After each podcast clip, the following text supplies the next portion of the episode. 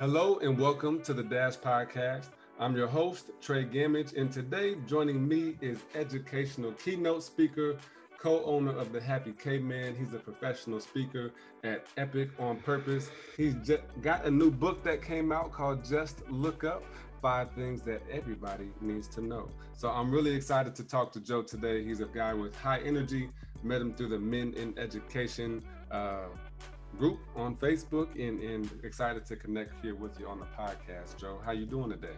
I'm doing great. Thank you so much, Trey, for having me on, and uh, thanks for sharing your incredible light in this world, man. It's uh, it's it's needed uh, today more than ever. Yeah, well, th- I appreciate that. Thank you very much. I think it's a very cool thing to get to speak with people like yourself as well.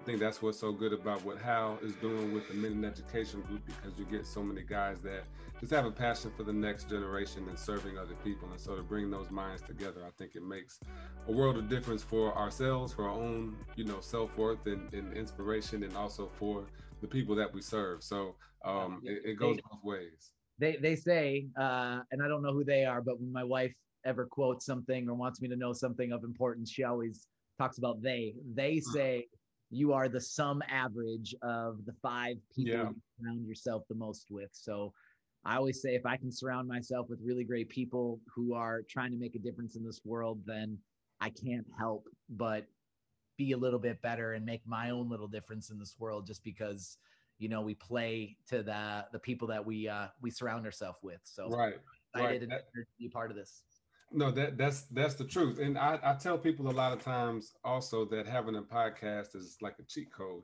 in my eyes because it gives me an excuse to reach out to experts and, and people that are, are really good at what they do and have an excuse to say hey you want to you want to talk to me a little bit yeah um, yeah yeah, so, yeah. so right on you, you got a cool you've got a cool story you know, with uh, you you were a youth retreat director for about 12 years, and then yeah. you've been speaking. You've been with your your own business, Epic on Purpose, for about six years, looks like, and yeah. um, have had some other endeavors in between. So, how did you, you know, get into that retreat director position and carry on to where you are now? Uh, yeah, some time later. So I'll even take you a few steps back because the context I always feel is is important. So yeah. uh, never went out to be a speaker.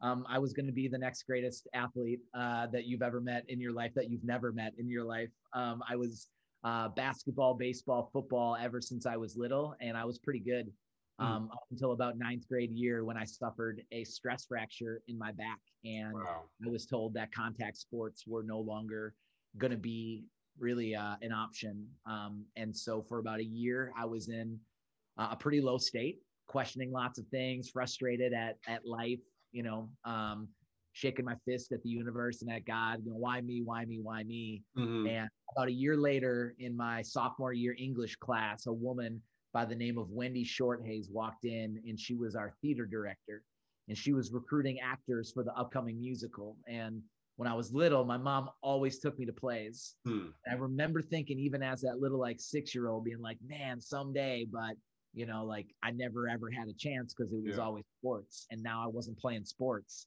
and yeah. now i had the chance and um, i did that thing where you got the angel and the devil on the shoulder mm-hmm. right like you should do this you should absolutely not do this you're going to get laughed at you're going to fail you know all that and uh, i ended up trying out for a play and i ended up getting a part and that i remember that moment i walked on that stage mm-hmm. for like the first time it was like something clicked and something felt right and two years later, I got the green light to play sports again, or at least play wow. football.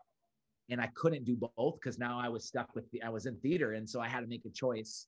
And, and I really, I stuck with theater. I did it all the way through, um, through, through high school, through college. Mm. It was a major. And then um, I, I did it like right out of college. I started working for this uh, children's theater company and I got to be in schools. And I was like, oh my gosh, I like acting, I like performing, but what I love and what I'm like, my calling is kids. Mm. Like this is my jam. Like I'm awkward and weird in front of like 99% of the population, right. but the kids, they think I'm pretty cool. And so how could I take this performance thing yeah. and match it with this kids thing and more than just me being on the stage, but to like actually be talking and connecting, mm-hmm. sharing my stories. And so when you ask about being a, a, a retreat director, that was sort of the next step in my journey. There was, I'm from Minneapolis and I've grown up in Minneapolis my whole life. And there was an organization here that does school, like retreats in schools, yeah. uh, or at least they did before COVID 19. Um, and um, and so I worked and I got a job with them. And so for 12 years, I went into schools and I led their programs and shared their message, which was mm. an awesome message and awesome programs but it wasn't my message. Right. it wasn't my programs. And I don't know how you're wired, but how I'm wired is at some point I start getting the itch and the scratch. Yeah. go, what if, what if I tweaked it a little here, messed with it a little there, spun things a little bit like that? Um, and so I stepped out on my own about six years ago, and I started tweaking, spinning, and uh, uh, just moving things around since, and just throwing things on the wall, yeah. seeing sticks, and failing a lot along the way but through that failure and through some of those missteps and you know challenges like six years later i'm excited to say that you know i'm like well before covid our schedule wasn't busier i was busier than ever and we've been mm-hmm. like, normally i'm in like over 100 schools every single wow. year wow. sharing messages with like you know tens of thousands of students and now we got a bunch of videos we have online that mm. getting thousands of downloads and now we got a wow. book that's getting into like you know lots of people's hands and so yeah. um it's been a pretty crazy journey but That's i cool. always think like none of it happens unless i suffer that injury mm-hmm. right mm-hmm. so oftentimes we get into the spot of this thing that we're going through right now is we think it's permanent and it's always going to be this way and the cards that we've been dealt are the cards we'll always have um and i'm believe you me i'm not like sunshine and butterflies and like hey, just put your chin up and you'll be good or whatever. Like I understand that that hurt and that pain and that frustration oftentimes is very real. And for a lot of people, it takes different amount of times to get over whatever it is that they're struggling through. But I'm a firm believer that, you know, what's on the other side, oftentimes of that tragedy is bigger and better than we would have ever even imagined. And so yeah. um, for me, that's how this all kind of carried out. And so yeah. that's a big part of what I share in front of students, a big part of what we talk about in the book. And, uh, and yeah, that's just part of my story, I guess. Wonderful story. I think that's a that's a real cool place. I I'm I can relate a lot, and I've got some reflective questions coming for you in a little bit because I feel some some same things that that you had. You know, never thought I was going to be in education. I was a psychology major and played football as well.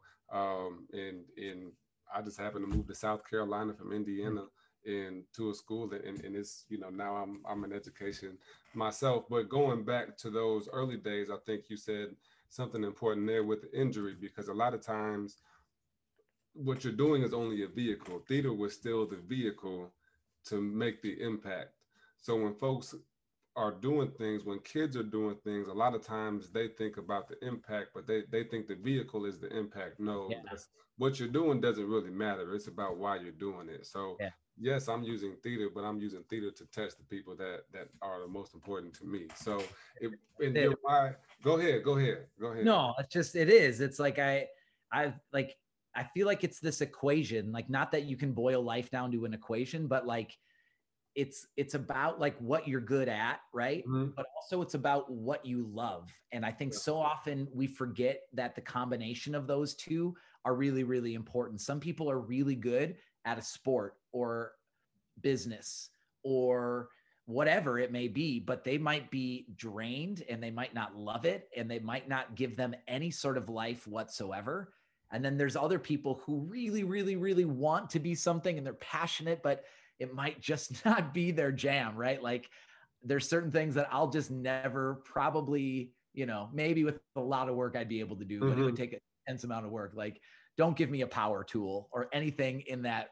genre because I'm going to hurt myself or anybody that's like in a five mile radius, right? Like, I'm aware of the fact that that's not something I'm awesome at.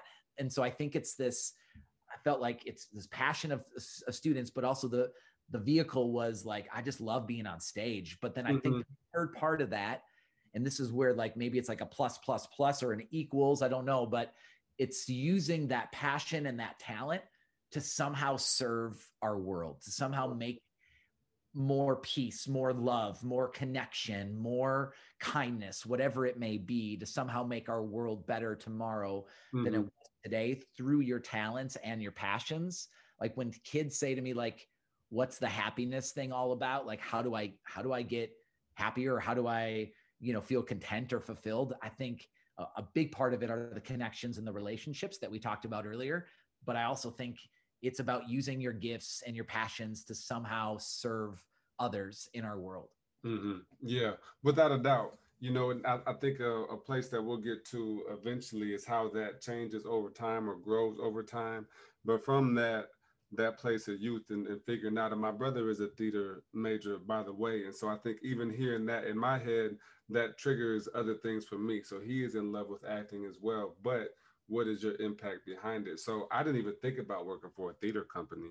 You know, you think of when I think acting, the first thing I think of or theater is um is acting, commercials, movies, stuff yeah. like that. But you don't think about the companies and the other pieces of the industries that go along with it. And it's the yeah. same in education, you know. So so you didn't go the traditional path of a school principal, a teacher, or an administrator. Uh, from what it sounds like to me, you went as a youth director or a a retreat director at a different company. So talk to me a little bit about that transition, how you kind of went from theater to education and kids um, to that position. Like what was your mindset like as you were getting to that place? Yeah. Well, I think for me, like when I was in college and I was and I was doing theater, my mindset at that point was all about how it would serve me, right? And how I could make mm. me famous or how I could get prestige or money or whatever it is that, you know, I thought would make, you know, my life better. Um, and, and it was, I can't remember exactly when it was like, right. Like, I think it was when I just kind of stumbled upon this children's theater job that went into right. school. And that was really the first time I had ever, like, I'll say this in my life there, like when I look back, there are certain signs that I look back and go, oh my gosh, yeah. that was that was a sign, right? That was like uh, we call it God, call it the universe, call it whatever you want. But there's things where you look back and go, that was yeah. something that you know was trying to tell me something. And it took me all the way through basically my junior year in college to figure out like what that something was. And that mm-hmm. for me was yeah, it's this this performance thing isn't just about you, it's about others and how you can use that gift to really serve. Um, and so once I shifted there and I started really seeing that, you know, when I was doing these plays in these schools, that it really wasn't about at all the prestige or anything like that. Kids just really appreciated, you know, us being there. And I just like, that's when like for me, like things shifted from uh this is about me to really this is going to be about right. about others um and so yeah that's I, started. I completely, I completely relate with that hundred percent. I remember for me it was I, I, can remember when in that time I mentioned I studied abroad my last semester of college, graduated and moved to South Carolina, and I started right away. I joined Toastmasters because I wanted to be a speaker, and I thought that that was going to be my path. And so yeah. I did about 100 engagements and, and all over the state and stuff. And went to the World Championship or the semifinals um, in Toastmasters World Championship of Public Speaking. But at the state level, which was the district level, you had to win that to get to the World Championship. You, you had to win that, and this woman, Kelly Sargent, came. She was the last, only woman to win in like 2014 in the last like 20 or 30 years. She might have been the first woman to win. Um, and she gave a speech and talked about how it's all about me and it's not about me. It's all about me because all I can control is my own decisions, but it's yeah. not about me because something else has to pull you out of bed in the morning. Um, yeah. And so another point, uh, uh, another world champion speaker, his name slips my mind right now. He says you connect the dots looking backwards, not forward. You can't yeah. look forward and see, you know, how these dots are going to connect. But after it happens, you can look back and see um, what's happened. So I, I, think another point, Joe, and there's just so much in there. We can talk for hours about a lot of this stuff. But you you said something in your opening story, and you kind of repeated the theme, or I've heard it a couple times since. A lot of folks stay stuck. Yeah. And you had a back injury and you overcame that failure. Failure is your first attempt in learning. The first chapter of my book is failing got me started. And because that I, I believe that. And that was the same for you. But a lot of people just sit on failure their whole life. As Les Brown said it, most people live the same year 75 times and call it a life. But Tupac said you have until you're 26 to get in the rat race and live that kind of life or choose another route that you're going to go. Can you talk about how long it takes? So you're at the youth, um, the youth company, you're a retreat director. You've already gone from, from one vehicle of, of theater to another as a director. What was the next step in elevation for you and how did you get over that hump and not want to stay in the same place at any of those levels? Yeah, that's uh that's great. And I, I'll say this. I like to because I think the failure thing, like I've I've gotten stuck on that too. I think there's the like life can fail. We can feel failure in a couple ways. I think number one, failure that we cause ourselves through our own decisions and our own yeah. choices. But then there's the time when like life kind of fails us or when life sort of punches us in the mouth.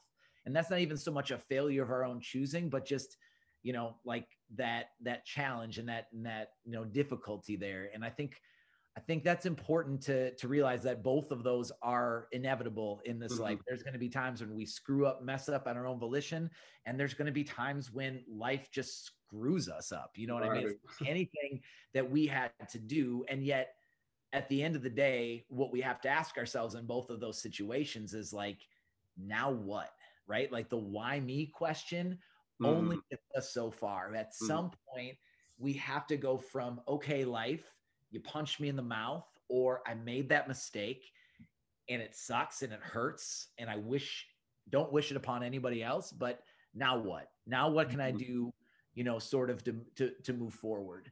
Um, and for me, like I'll be honest with you, like when I moved to Youth Frontiers, like when I moved to that uh, organization where I was doing retreat directing, that was like actually me getting on a microphone and starting to speak because before that, all I was doing was scripted work, which is similar, but I have three other actors on the stage right. that I'm now working with, right? So it's you, me, and the two other people. So if I go down and I forget a line, guess what? Someone's going to pick me up, right? Just like football. If you got the 11 guys on the field, you miss yeah. your spot. You hope that somebody else, you know, you know, makes up for it or gets to the spot or you know has your back in some way, shape, or form. Right. When you're there speaking, you got a microphone and it's you. It's like stand-up comedy. That's what I always tell people. It's the exact same thing, and you have no idea if the story in your head that you think is a good story or the joke that you think is a really funny joke is good or funny until you get out there and you say it without anybody else to back you up, right? Just being out there almost kind of naked, right? And so it has, like, for me, it, we could do another two hours just talking about failure one was this, failure two was this, failure three was that. Yeah. Failure four was when I wasn't prepared. And then, you know what I mean? Like, I could just go down a list of all the times that I screwed up, messed up, or the stumbles and the falls, and just like the moments where things did not work out all that well. Um, that is uh, that's something that you know is something that's very prevalent, you know, in my life. And I think for me, like just knowing that the only way I am ever going to get good at this thing is by being not so good. Like there was like I had to like be okay with that. Mm-hmm. I knew that even if I was a even if I was a hot mess on the inside, I knew if I could just be normal and calm on the right. outside, that sometimes even the most basic average thing, like even just getting up on a microphone and talking, yeah. like that is extraordinary to very many people. It really is. It's so I have to remind like- myself that it's not about like I'm a, I'm like in their mind, I'm pretty cool just by getting out there and having the courage yeah. to do that. And I had to like get to the fact like that was like not to mix my metaphors, but that was the sundae was just that. Mm. I was kind of good. That was the cherry or the sprinkles or the whipped cream, whatever else but you put on. I put butter on your sundae. Uh, but either way, sundaes are good. You know right. what I mean? Like it ain't bad. So thinking about failure, there's there's both sides of the coin. You've got the the if you're gonna have success and you're gonna have what you want, if you're going to have your own business for six years, you're going to have to go through some defeat, some pain, some despair, some problems. When this podcast first started, when the Dash podcast first started, it was after I lost the world championship in the semifinal round.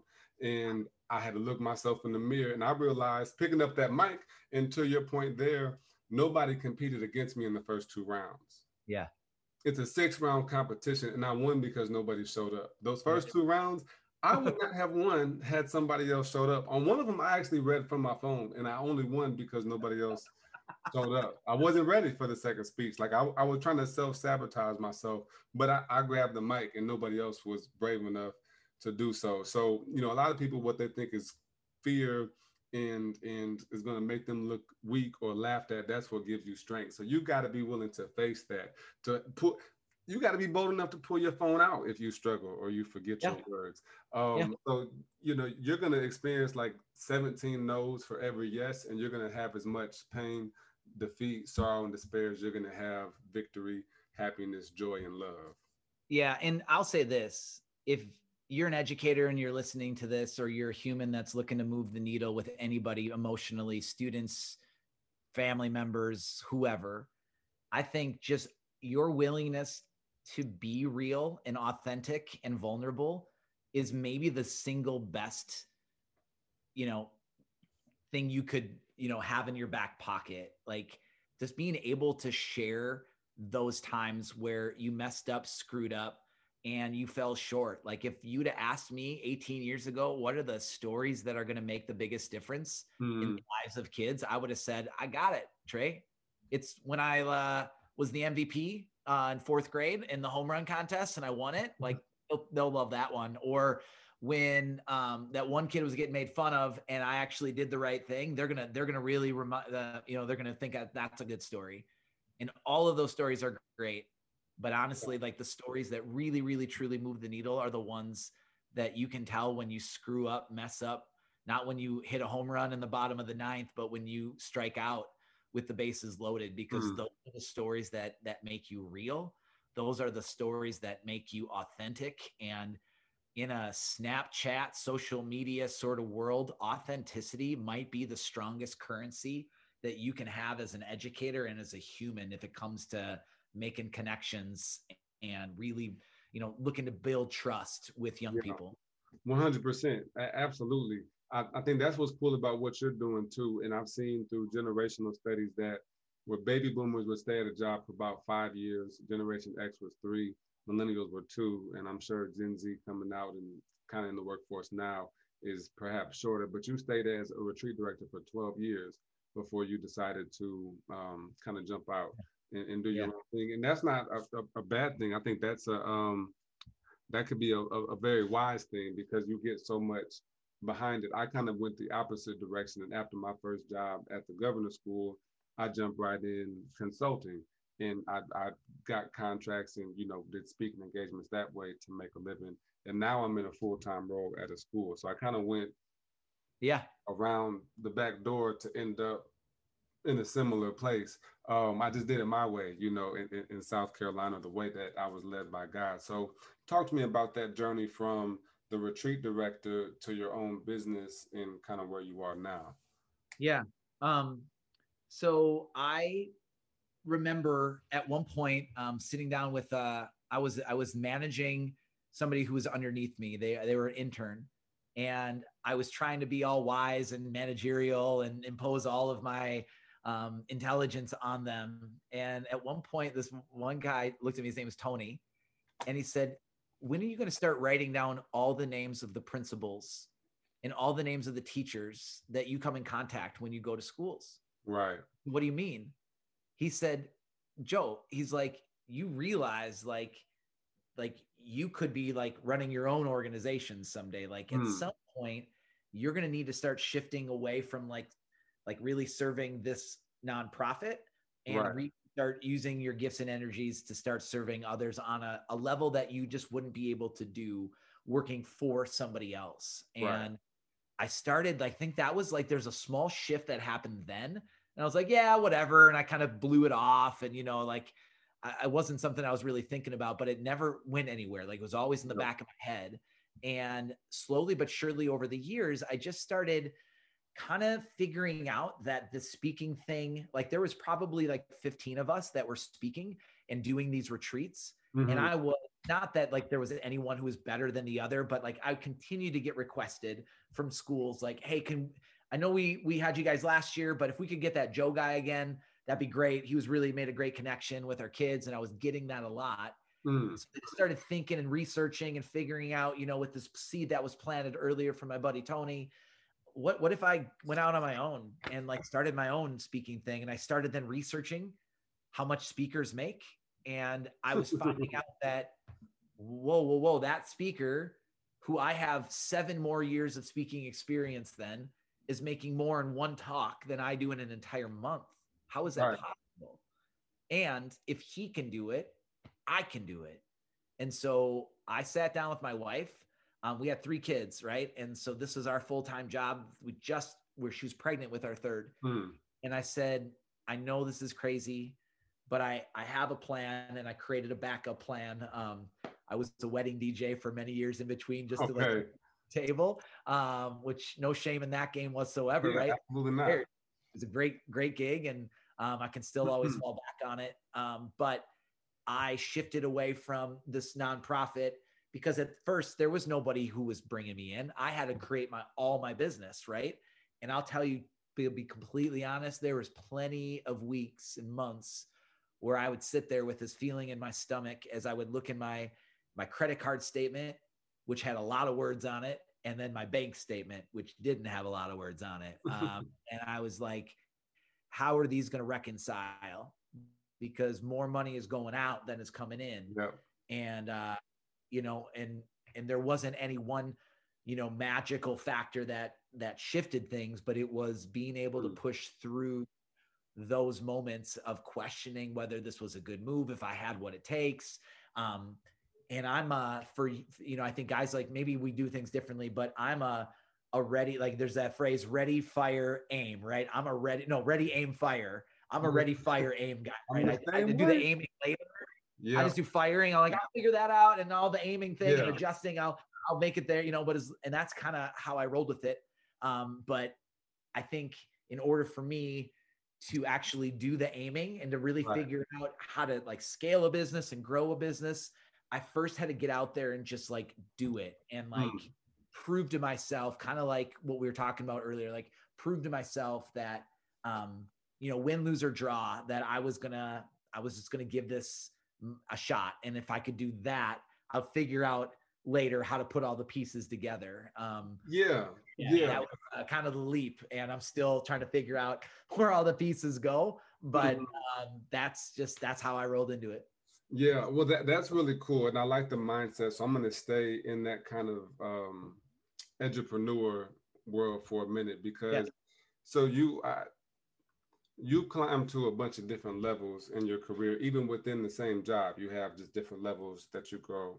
But I realized personally that every time that you fill your cup up and it spills over, it spills to a bigger cup. So you got to start over because what got you here isn't going to get you to the next place. Yeah. So you you build yourself up to the next level and then do it again and then do it again and then do it again where, where a lot of times folks hit their head on the glass ceiling and aren't sure how to get past it. Yeah. So so i think a, a place that's really difficult for me personally and i think for other folks that are um, entrepreneurs is moving from the place of doing it from brute force or ready fire aim to a place that is strategic and can scale um, to, to something that that you can actually make a living on and you can still serve the people but you can also support your family in in that credit card statement looks like your bank statement should or should yeah there's a there's a there's a little bit of uh yeah a little bit more congruency with the uh yeah, the amount yeah. of uh uh, the amount of uh, copy, I should say, exactly. that's on both of those uh, those statements. Yeah. Mm-hmm. So, so, so, just thinking about that that next step, you know, and I know you said it's not a, a high moment, but it's it's consistent progress over time. It's one percent each day. But moving past, like, okay, wow, I've I've got a business. I've been doing this for two, three, four years. How do I break through this level now and go to what's next? What what is that step? That's not a conversation that I've really heard or had with many people before? For me, are you asking me personally what it is for for us? And yeah, like for, yeah, for you, what your yeah. experience? So in in my life and in my experience, it's figuring out how we can deepen this impact. One thing I've realized, Trey, is that I'm really really good at coming in and being the energy guy for the day. And one thing I've also realized is that that can only last so long. Mm-hmm. So for us, how do we take this thing that we're really, really good at? And we can't be long-term relationships with schools or districts um, in a in the same year. You know what I mean? Because we just don't. There's only so many days in the year, and I can only, um, you know, the what I was doing was just the motivational speaking. Mm-hmm. Great, but again, it can only last so long. So how do we scale it and deepen the impact? And so we've really shifted in our business. Um, we've added uh, another person onto our team, and he has over 25 years in education mm. experience. Most of it is in the administration world. And what he's really, really good at is really good at sitting down, not with 500 groups of students in a gymnasium, but with like the five leaders within a district and putting together a, a plan that mm. has scope and sequence that we can get not just um, a few people behind, but really we can get the majority of the district behind. We can get teachers behind it to buy in. We can get community members and family members to, to be on the same page and buy in. And we can get students on the same page and buy in. Because what we know, and this is a, a cliche, but it takes a village, right? Like we need all three parts of those that of a school community teachers parents and students i feel need to be speaking the same language and moving towards the same common goal and so that, that's what we're really trying to do and we were really good at coming in and doing like the teacher thing mm-hmm. and and the student thing for a day but yeah. what he's allowing us to do is we're able to take that impact because what he wants to do and what we want to do is we want to be in a school district for like three years. Like we want to start, yeah. and in that first year, all we're doing is sitting down with leadership and getting mm. that group on board mm. with whatever it is that they're like. We're not telling them what to do, but they're coming up with it. We're just spinning the plates. Yeah. And by doing that and getting them on board, that's when we fold into the teachers. And if we get the teachers on board, guess what? They're going to be so much more likely to be engaged in the message that I'm going to be given to the students mm. because now they know it's a part of something that's bigger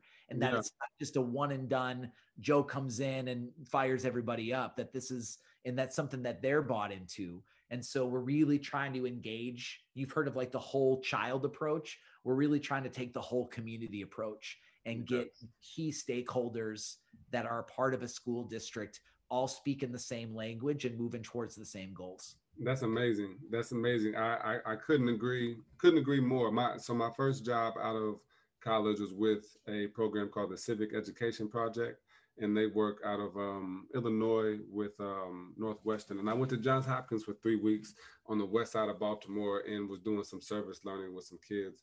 And I learned about asset-based community development, which teaches you how to create producers instead of consumers yeah. And it also allows you to use the talents, tools, strengths, and resources that already exist to create that production. So that that's the same thing that you're talking about right here. And, and that's kind of what I realized too. I was like, man, you know, speaking for 30 minutes is good, but what if I could consult with these schools? What if I can come in here and do these, do these four hour trainings or do this or do that? That would be much better. And I wouldn't have to nickel and dime my way through yep. life there. So I, I think, but looking at that next level, and you mentioned like a three year plan. I know in my hometown of South Bend, there's a program. What's it called? They they basically have a program where there's like five or six schools that have gone into a separate district, and yeah. it's like a turnaround process for those five schools, separate from um, what's going on with the main school district. They've got their own director, they've got their own team. There's a whole professional development scope to it and and curriculum that they're rolling out that's separate from what the regular um, district is is doing. Yeah. Is that what you're? I see. You, looks like you got something on your mind. What you thinking? No, no, I'm just I'm nodding. I'm, I'm okay. Just, uh, yeah, I get it, and I think it's awesome. I yeah. think that you know, again, it's like now you're thinking about. We just said about surround yourself with the five. You know, though you are the sum average of the five people you surround yourself the most with, and when you put six different school districts together and you're working together towards a common goal of trying to improve in some way, shape, or form. Um, I love that idea. And I love the idea that um, it's people from different districts that are coming together um, so that they can then go back to their districts and I'm sure share a message that might get everybody on board within their own, you know, within their own, you know, community. Yeah, for sure. And I think that's approach, you know, I'm a big SEL guy. So my approach, and as I've gone into education, I think something I've learned at first, you know, the podcast I mentioned was how to make your pain your platform for purpose. And it was all about adding value consistently for free. But around 72 episodes, we started focusing on education. And I started having different conversations. That's what I mentioned diversity, equity, inclusion, school leadership, um, and SEL but SEL is what stuck with me. And so now I'm I'm really honing in on adult social emotional learning. And that's a piece where I don't see anything going on. And I think it's oh so important because even for myself, it's like, you know, working with the kids is great, but the teachers are with the kids for eight hours a day. If I can impact them, there's a whole nother level of transformation that comes into play. So not, uh, not to mention the oh yeah, the ripple. So the ripple effect uh, that that has is mm-hmm. incredible. And we also have to remember that just because you're 30 or 40 or 60, that some sort of like flip switches or switch flips and all that early childhood trauma and stuff that you dealt with that you stuffed down and pushed down because that was the generation and how we sort of did it, right? We, mm-hmm. I don't know about you, but we didn't social emotional learning. Like that would have been like you turn your nose at that back in the day. Like, what's that about, right? Um, because like we just didn't like we, mm-hmm. we did practice and so i think it's incredibly important for teachers and all adults to be doing a lot of the same like the five competencies of social emotional learning they make as much sense if not more to like i said a 40 year old as it does a 14 year old yeah um, so i'm on the same page and we, like we should chat definitely chat after this okay. because we are we are trying to put together more and more mm-hmm. content mm-hmm that fits under the like adult social emotional. Yeah, yeah, yeah. Okay, well, we'll we'll talk we'll talk for sure. Um, and I, I do want to before we go. I know I told you only twenty or thirty minutes, but it's you're so Sorry. easy to talk to. You know, we we can't help it. So that makes me happy. Um, let's talk about your book for a minute. I mentioned to you I've got a book. Every decision counts. Uh, it's for middle school students. It's a middle school SEL book. You've got a book for high school students. Just look up. yeah. yeah. go ahead and pull it off the shelf. I'll pull it off the shelf, even though nobody probably can see it, but it's right here. I, I like looking at it when I'm talking about it. Um, yeah, and it's it's so interesting because okay, so just look up, and the subtitle is five life saving phrases every kid slash human needs to hmm. hear. And the reason the kid slash human part is is because this is the talk that I started giving in high schools. And what I started realizing is that the same messages on self worth and resiliency and human connection that I was talking to students about happened to resonate very strongly with with teachers and adults. I would get messages yeah. from both uh, students and teachers that said, "Hey, I really needed to hear that today." Um, and so when we came to writing a book, this was a no-brainer because we mm-hmm. had this this message that was resonating. And so although it's like I want every high school kid in the land to pick this up and read it, yeah, I want every high school leadership coach or every high school teacher mm. or every school paraprofessional or elementary or every adult that works in a school community um, to pick it up and read it as well because i think all of the phrases really resonate in some way shape or form no matter what time of your life or what walk of your life you're in or wherever yeah. you're at in your journey um, and so yeah it's uh, i'm really excited about it it's a whole different venture as you know writing a book is is completely different, yeah. hard and challenging, but super rewarding as well. So yeah. really proud. That's for sure. That that's really exciting, man. You know, so um, can you give us some insight, you know, to maybe one of the phrases, um, or or if not the phrase, but like the um, the context to it, and, and, yep. and kind of what are some of the phrases or ways, things that everybody needs to know? Because I, I agree with you. Okay, we're gonna do this in two minutes, and okay. I'm gonna talk about all five phrases. And if I go over two minutes, uh, I don't know what will happen. I think there's a trap door or something, and I'll just fall okay. through. Um, so phrase number one, love you, is all about self-worth.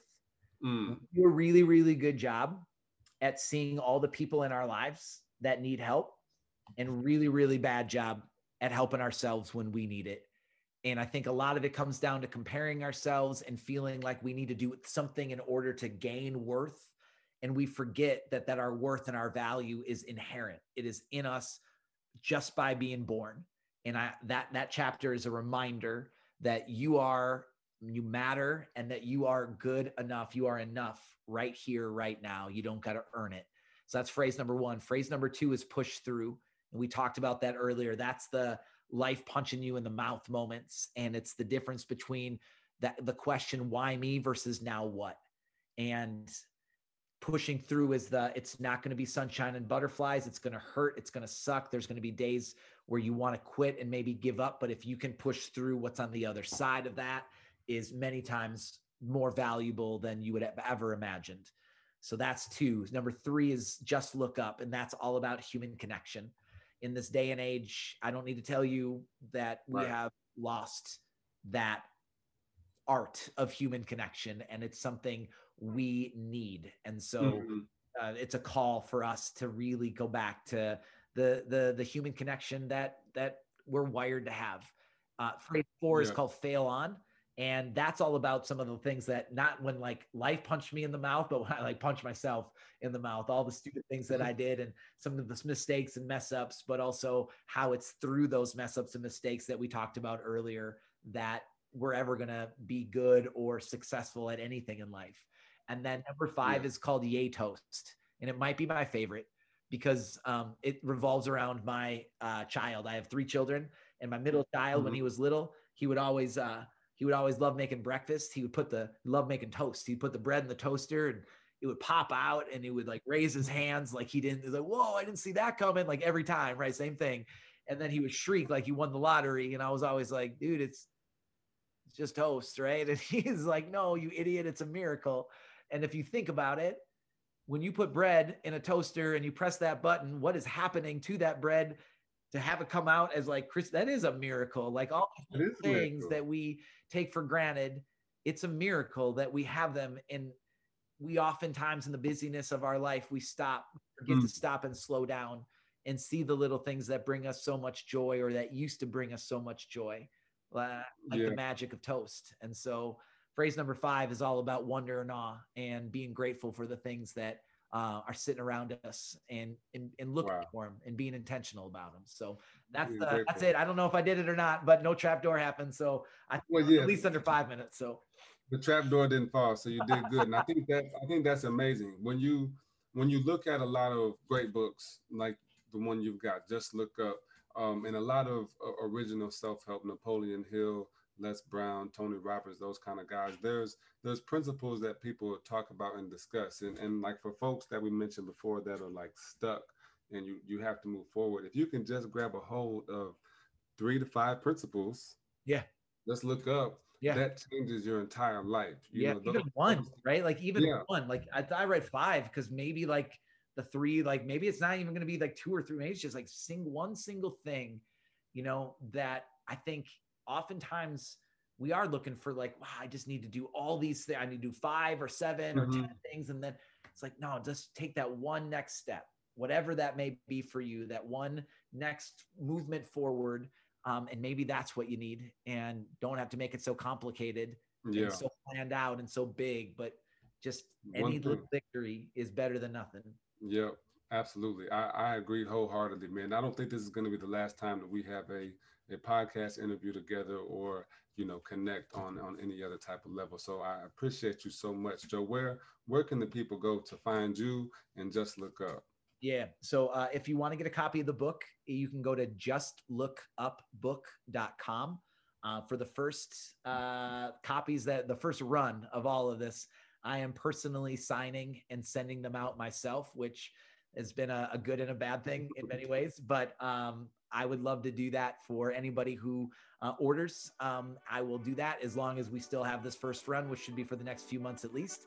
Um, yeah. Or if you are interested in learning more about the work that we're doing in schools, um, you can uh, find me at joe at or joebeckman.com is the website. Um, but you can email me at joe at joe beckman and uh, I will get back to you as soon as possible. There we go. There you have it here. So if you like that information, please share it with your friends. I know I enjoyed it. I'm going to be listening to this episode some more myself, and, and I can't wait to talk to Joe some more. So I, I, I thank you for all that you've shared. Definitely send you a book. Sending you a book. Sending you a book. Go go check out your book. Just oh, sending me a book. I'm sending you a book. Oh, yeah. okay. And I'm gonna return that favor as well and do the same. So uh, we might have some some places to put it. Got some high school students that that need some help. So share this episode. You, you've got the link. Um, on our end, we, we always want you to go check out SELeducators.com, a platform dedicated to adult social emotional learning activities. We've got six courses out right now, four of them are free. Go ahead and check it out, and we'll see you next time. This is The Dad.